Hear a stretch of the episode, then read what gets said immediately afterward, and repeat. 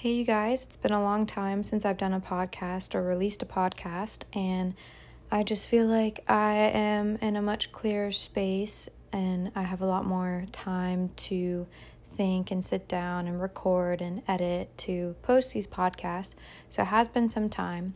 Um, however, tonight I'm going to be talking about God and my experience with God and uh, having Christianity as my religion, and hopefully, I can impact you guys in some way or show you guys something or say something in a different way, and hopefully, it just resonates with y'all and you know you you you can relate to it or find it in your life. And if not and you're just here to listen to it because someone sent it to you or you're just interested you know um, at least you know you're understanding why some people believe in it and it can kind of broaden your understanding on how people are different and how different beliefs are you know good and um, i just hope that this you know there's something that you can take from it today so let's get started so i really didn't develop or you know um, put the time into a relationship with god until I reached about high school aged. Um, I went to Bible Bible camps and I went to church every so often when I was a kid. Um, and Christianity was the religion that you know my whole family believed in. Um, so I was aware of it, but I didn't start my own relationship with God and and dived into that until I was you know 15, 16, and um, even then it wasn't as deep as a connection and as strong as faith as I am today with it. Um, but I think that's kind of the whole point. And the whole point is to grow with God just like you're growing in life. Um, so I don't think that, you know, you can just say, oh, yeah, I believe in God, and then that's it. I think that as time goes on, uh, your relationship is always going to become more deep and more connected and more fulfilling and more, you know, um, just there's more history to it. So it's it's adding to you, and as you're growing, it grows. So, um, it's kind of hard to talk to people about God when you know, one, they didn't grow up in like a Christian household, or they haven't done the research themselves, or they've never been to church. And um, the first thing I like to start off with is like going to church does not make you a good person, and you're not a bad person if you don't go to church. Um, going to church also doesn't make you a better Christian. Um, and staying home and watching it online or reading your Bible or not going to church at all and just praying like that doesn't make you a bad Christian as all at all. So I think that the main point that I try to get across in the beginning of this conversation with people is just how you feel. And I think that's the biggest thing to go off of um, when you are trying to pray and talk to God and, and, and, and find Him in your life. So, the only example I can really pinpoint back to was in high school about my sophomore year after I've already, you know, had a relationship with God and was praying, I got into this relationship with this guy who was an atheist, and that kind of pushed me away from my faith. Um, and that also pushed me into a deeper and darker like pit of like depression, um, mental disorders, eating disorders, um, self harm, uh, just very negative energy. And uh, you know, I I never I never thought, hmm, you know, maybe this is because I'm not praying anymore, or talking to God anymore, or going to church anymore. I just kind of thought like this is who I was. This is what I defined myself as and um, I kind of let that be my main focus is just negativity. And um, when that guy and I broke up, you know, I started to get back into faith, into my faith, and into going to church and reading the Bible and talking about God with my friends. And um, I just changed. And not only did I just change, you know, what I wore or what I was interested in, like my hobbies or the music I listened to or the way that I walked or, you know, my personality. I changed as in I had a new aura or a new brightness and it had nothing to do with makeup, had nothing to do with eating better, losing weight, nothing about what I changed in those areas. It was almost like because I believed that everything happens for a reason, for God's plan, and that I trusted in the fact that no matter what, God's going to take care of it. It almost gave my host and my soul and my mind a new type of light that I feel like only people who see God, know God, and trust in God can shine. And it's not like, you know, it's not like I'm brighter. It just, my, my presence was different. I wasn't so interested in the negativity. I wasn't so drowned by it. It almost was like the void that I had just went away. And think, well, I know that that's the one thing that keeps me going towards God and keeps me driven towards God because I, I saw and I experienced and I felt that change that only something of a higher power could pull me out of. And that's my biggest evidence. People ask for evidence and you know they want to believe and they want to know more but they don't have the proof like maybe you know you guys haven't had the proof because you weren't you weren't going out there and, and making that relationship with God to get it.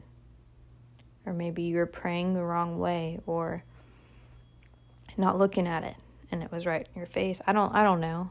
I mean, I don't know why. It's hard to say too. It's like I don't know why at such a young age I experienced that, and you know, other people they would say that they haven't. Um, don't. I don't really. I can't really pinpoint why. But all I know is that that showed me that God was real because I was in such a deep depression and thinking that, well, what's the point of this life? Like, what's, am I just supposed to do the same thing every day? And then, and then I just changed because I started to talk to God and I started to tell Him exactly that. Like, what's the point? You know, why this? Why now? And it almost lifted a burden off my shoulders. And I think that's what, I know I say I think a lot, but I, I know that that's what God is here for.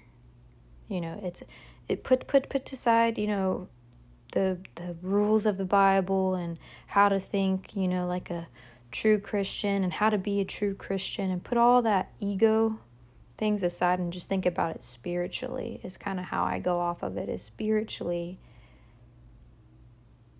when I give it all to God and when I you know, I, I tell myself in his timing, not a minute early, not a minute late, you know, whenever I'm going through something hard or or whenever I'm in the best mood ever and I just look around and I'm like, wow, like this is beautiful. All that stuff I just give to God and I let Him take control of it. And He works wonders in your life. Like He really changes who you are because you just give it all to Him and you're not boggled down with holding with this stress and, and, and holding with this anxiety and fear. And He just takes it.